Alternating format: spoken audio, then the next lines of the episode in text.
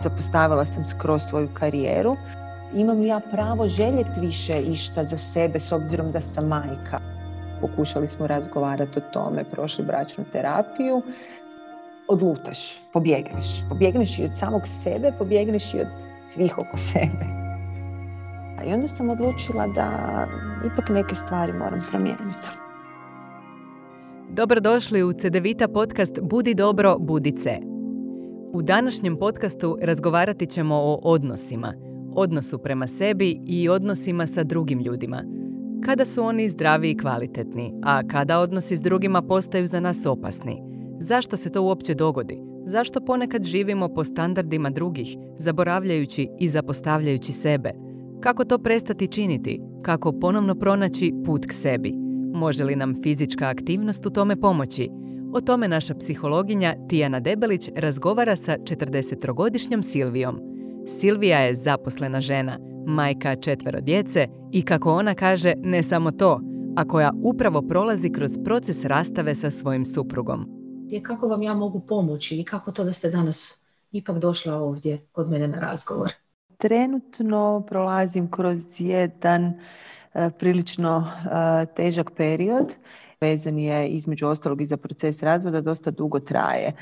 Nekako sam shvatila u nekom trenutku da bi mi trebao razgovor e, stručan jer sam shvatila da neke stvari ne možemo i ne trebamo u životu proći sami. Tu sam ja zbog sebe i zbog toga da nekako ojačam za cijeli taj proces razvoda. Mhm.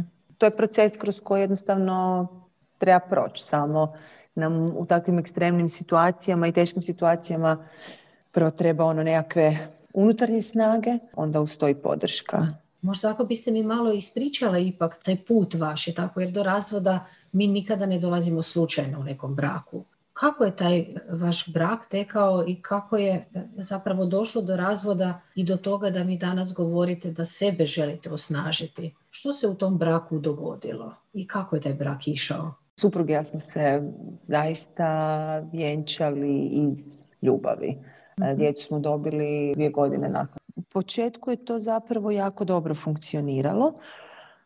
imali smo nekakve e, slične interese. Ma mislim na kraju krajeva kako nekakve ono dobre veze izgledaju u početku. Mhm. I onda su se zaredala djeca, četvero djece i to poprilično ubrzanim tempom. Ja sam u nekom trenutku odlučila da ću se više posvetiti djeci, braku, suprugu. Zapostavila sam skroz svoju karijeru. S druge strane, suprug ju je intenzivno razvijao i tako smo se nekako spontano podijelili. On je bio taj koji je izuzetno puno radio, zarađivao, ja sam se brinula za djecu, da sve bude savršeno.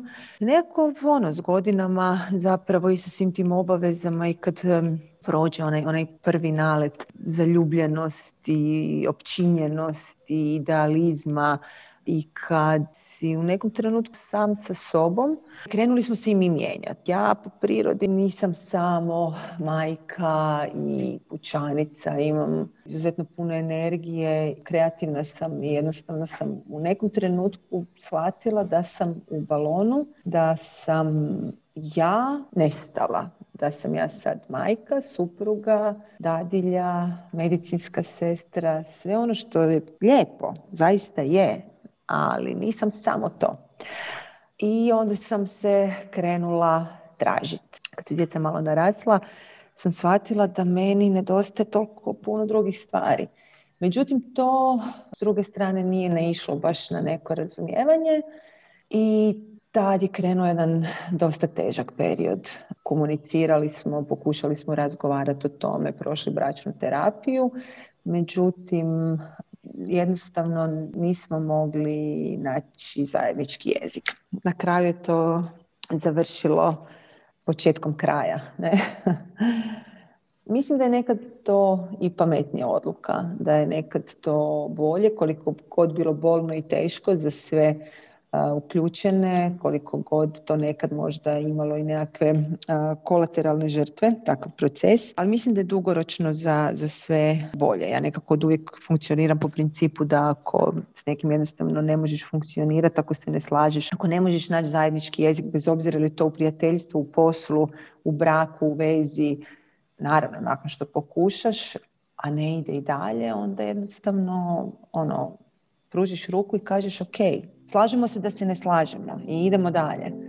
Vjerujem da se mnogi među vama mogu poistovjetiti sa Silvinom pričom. Žena koja je iz ljubavi ušla u brak i koja je stavila na stranu svoje osobne potrebe i interese, te se u potpunosti posvetila suprugu i obitelji.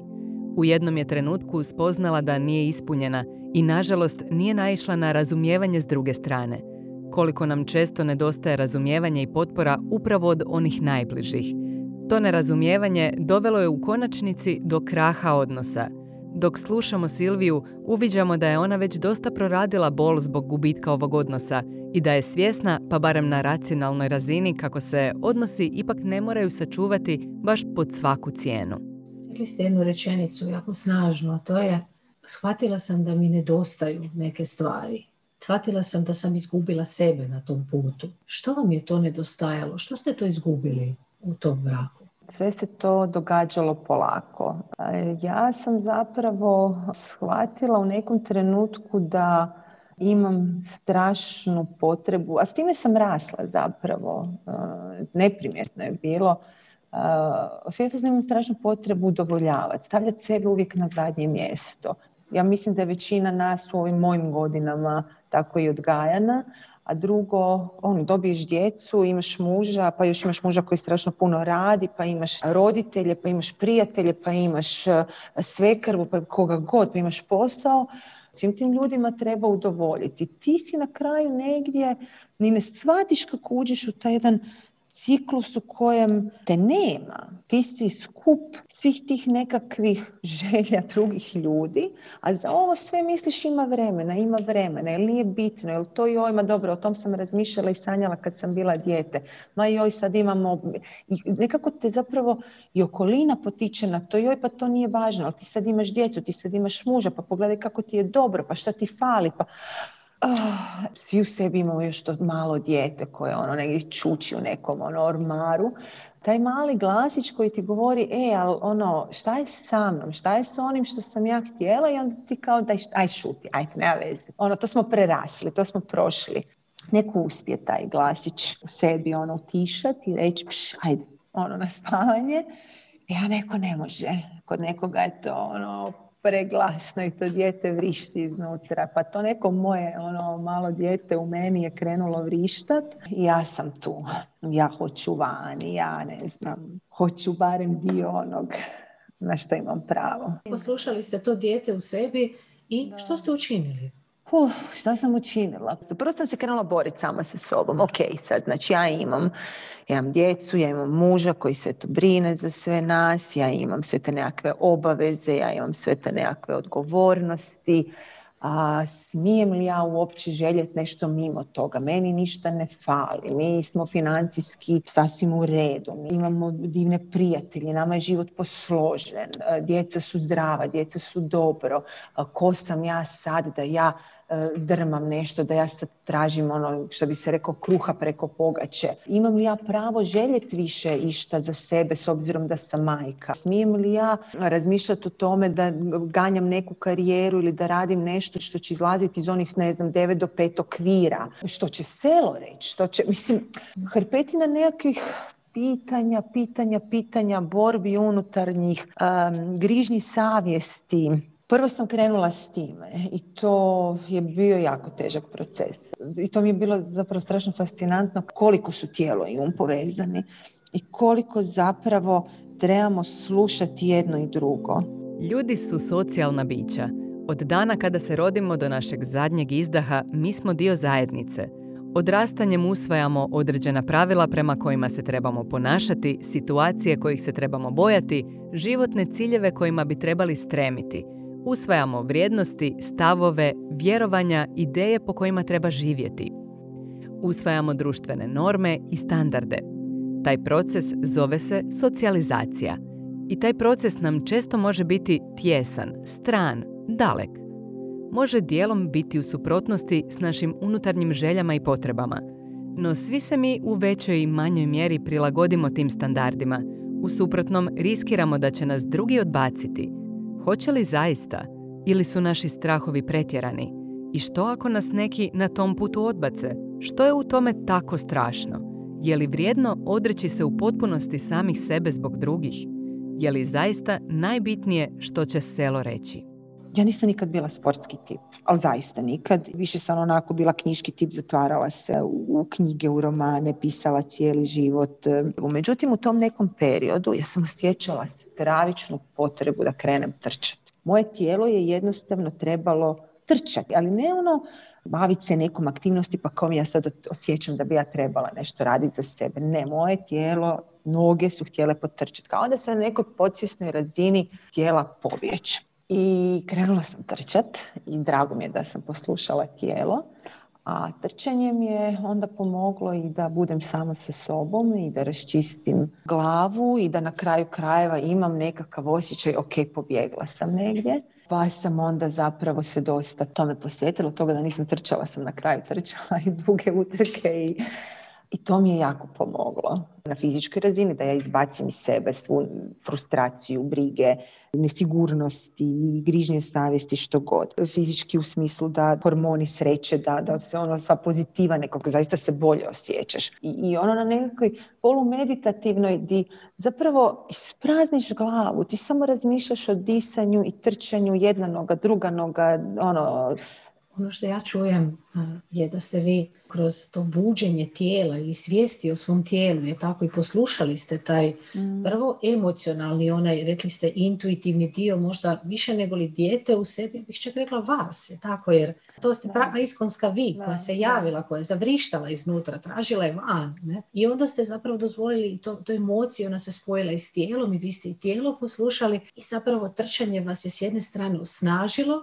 ali dalo vam je potrebne neke nove horizonte, rekli bismo prostore za promjenu. Ja, postala sam sigurnija u sebe, postala sam odlučnija.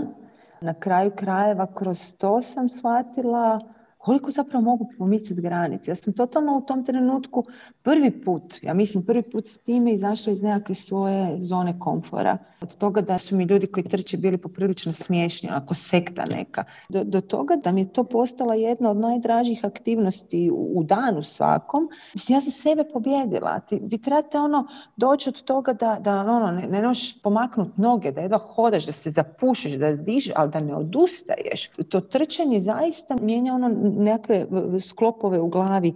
Ja sam pobjedila samu sebe. Ja sam samoj sebi dokazala da mogu. Ja sam samo, ja prvi put kad sam otrčala nekakvu kratku utrku, pet kilometara, to je bilo tako pranje emocija, ono plakanje, sama sam bila, ja sam plakala od umora, od ponosa, od tolike siline, svega, ja sam ovo napravila. u životu nisam bila obukla tenisice prije toga. Ja sam ovo napravila sama sa sobom, za sebe, povjedila samu sebe. Oni, oni momenti kad, kad trčiš ono duže nekakve trke, pa kao, Isuse, šta meni ovo treba, sad ću odustati. I kažeš si, e, nećeš, ne, ideš, ideš dalje. Moram priznati da sam kroz to na neki način došla do toga da shvatim ako si mogla ovo.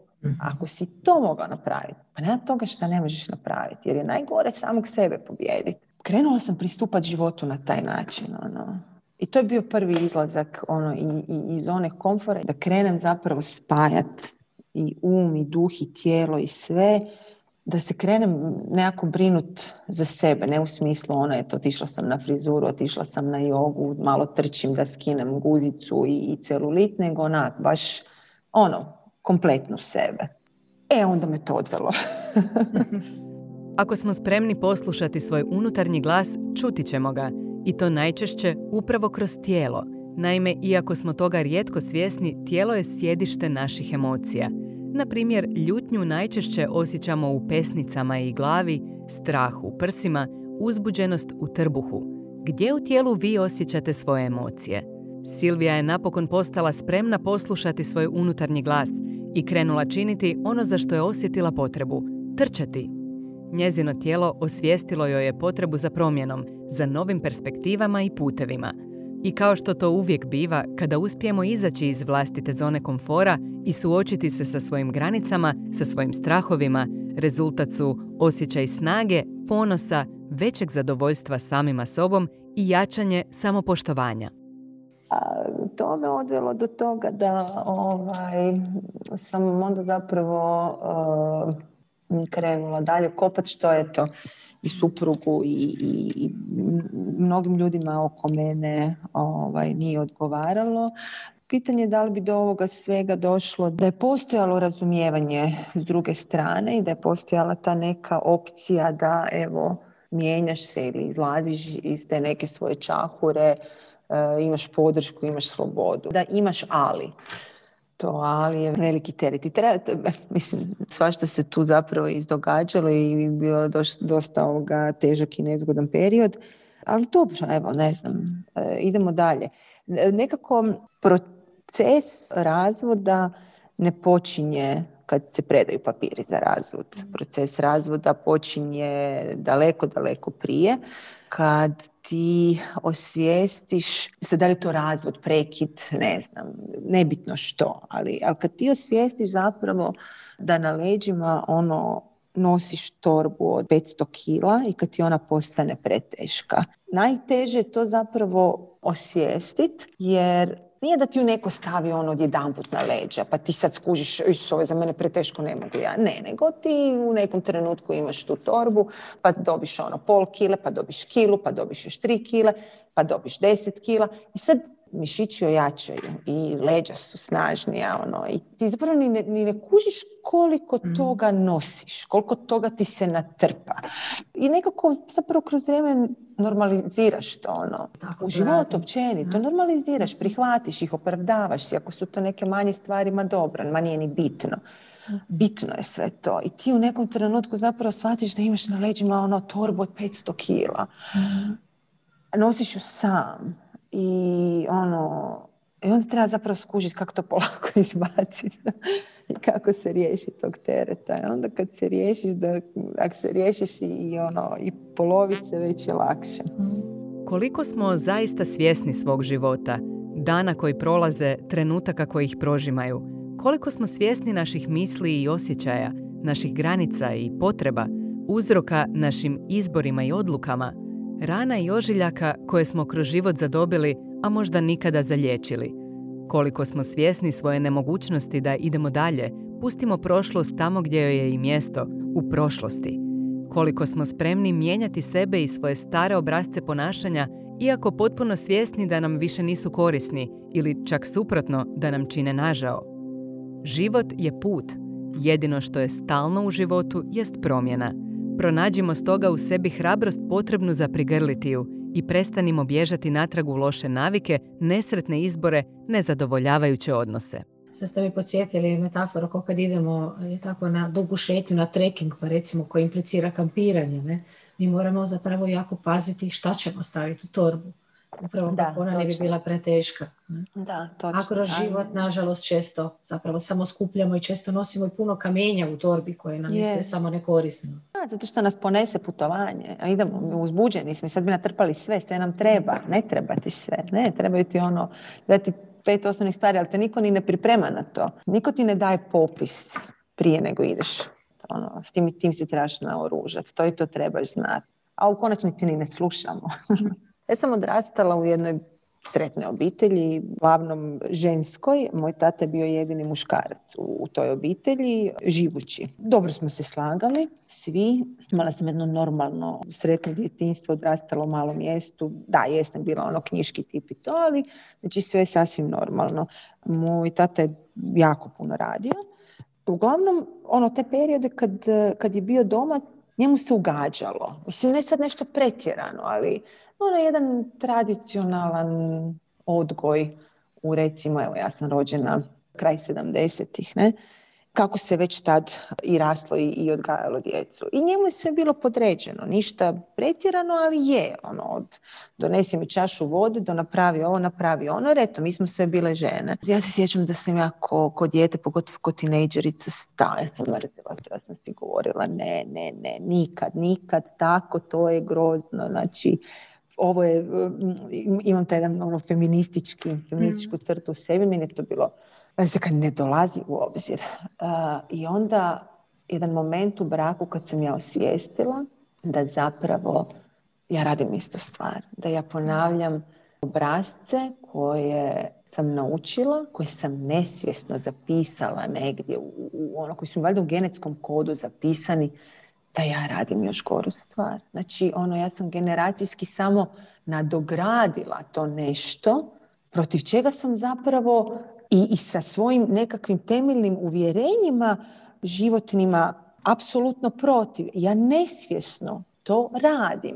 Mislim da je to ljubav i da to tako treba biti. Do neke razine da, ali nisam znala odrediti granicu. Svjestila sam da to što gledamo i, i način na koji nas se odgaja, čak ne ono što nam se priča, nego ono što mhm. vidimo tako upijamo u sebe, ko spužve. Onda sam shvatila, ali ako ću ja svojoj kćeri govoriti da ona mora biti neovisna, da ona mora biti samostalna, da ona mora biti snažna, da ona mora iskoristiti svaku priliku ovog svijeta, da, da, da, da ona mora, mora, ne mora, ali da bi ja htjela da ono, ne znam, da se i zaljubi, da joj neko slomi srce i da e, se smije i da plaće i da si sama stvara prilike i da, da uzima one koje joj se nude, da bude avanturistica, da, da jednostavno da ono živi život punim plućima i da bude samostalna i, i neovisna. Ja to njoj pričam, ali to su priče. Ako ja nisam ta od koje će ona to vidjeti, nego živim po nekakvim nametnutim pravilima, u okvirima, to nije to. Obrazci koje mi naučimo kroz odrastanje, nažalost, potpuno nesvjesno, automatski, jako često samo repliciramo. Iako smo ono, racionalno uvjereni kontra njih, je tako? Vi niste ta uvjerenja gajili i njegovali, ne? Neko ne, ste se našli u tome. I žene s kojima sam ja odrastala, moja majka, moja baka, to su sve snažne žene. To su e, ono, žene koje jesu samostalne. Mi ne pričamo o nekakvom obrazcu ono pokornih, jadnih ženica, ali bez obzira na to, ono, njemu je bilo sve podređeno, muškarcu je sve podređeno. Možda sam ja to ono u tom, toj fazi, možda i nije bilo tako do kraja, ali meni se činilo kao tinejdžerici ono, oh, strašno. ono, mislim, pa ne možeš čovjek od 50 godina e, slagat šta će obući drugo jutro. Mislim, to tako neke gluposti. Šta je previše, previše. Pa da, da, ovoga, iako to ono funkcioniralo ni dan danas imaju, imaju jedan skladan i dobar brak. Ali sam shvatila te neke stvari i ne mislim sad pritom samo na moju mamu. Iste te obrazce sam ja gledala kod svojih prijateljica i mnogim od njih se dogodilo što i meni. Jer smo jednostavno upile to. Mogli bismo reći da svatko od nas nosi neke naočale kroz koje promatra svijet i donosi svoje izbore. Nažalost, prečesto nismo svjesni moguće iskrivljenosti te slike, a čak i ako jesmo, teško nam je skinuti ih, jer je to jedina slika koju poznajemo. Stoga se često dogodi da, iako smo odrastali gledajući ponašanja koja ne podržavamo i s kojima se ne slažemo, ipak je lako moguće da ćemo ih replicirati jednom kada stvorimo vlastitu obitelj. Jer to je jedini obrazac koji smo naučili, jedine naočale koje smo nosili. Ta ponašanja su u nas ugrađena. Kako se boriti protiv toga? Za početak osvijestiti da to uopće radimo i oprostiti sebi što smo griješili sve te godine – i eto nas već na sljedećem koraku prema promjeni. Pa upravo da sad recimo svojoj, svojim kćerima, svojim sinovima možete neku poruku poslati svojim primjerom. Koju to poruku se zapravo sad trudite poslati? Pa ono što bi željela je da uvijek i prvo budu iskreni prema sebi. Da slušaju sebe i da shvate i znaju što je ono što oni žele. Da se ne daju ukalupljivati i zatvarati u nekakve okvire radi bilo koga drugog. Radi mene, radi svog oca, radi obitelji, radi sela. U nekom trenutku i mi nećemo više biti s njima za istim stolom i nećemo ih stavljati u krevet. Niti će selo sjediti s njima.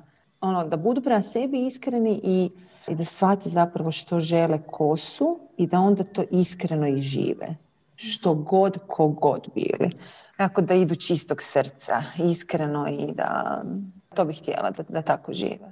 Zapravo vaša neka poruka je da e, mi ne možemo biti zaista zadovoljni i sretni u svom životu, a onda možda niti imati kvalitetne i zdrave odnose s drugima ako ovo prvo nismo postigli. Mislim, niko od nas nije savršen. Svi mi imamo i prednosti i mane i svi imamo dobre i loše strane, ali nekako ono, treba to sve osvijestiti, treba prihvatiti, naravno mijenjati se da budeš što bolji prvo prema sebi, prema drugima, ali kad smo na miru sami sa sobom i kad smo iskreni sami prema sebi, onda možemo biti prema drugima, onda možemo graditi dobre odnose i kvalitetne odnose. Jer onda nas ljudi upoznaju baš onakvima kakvi jesmo.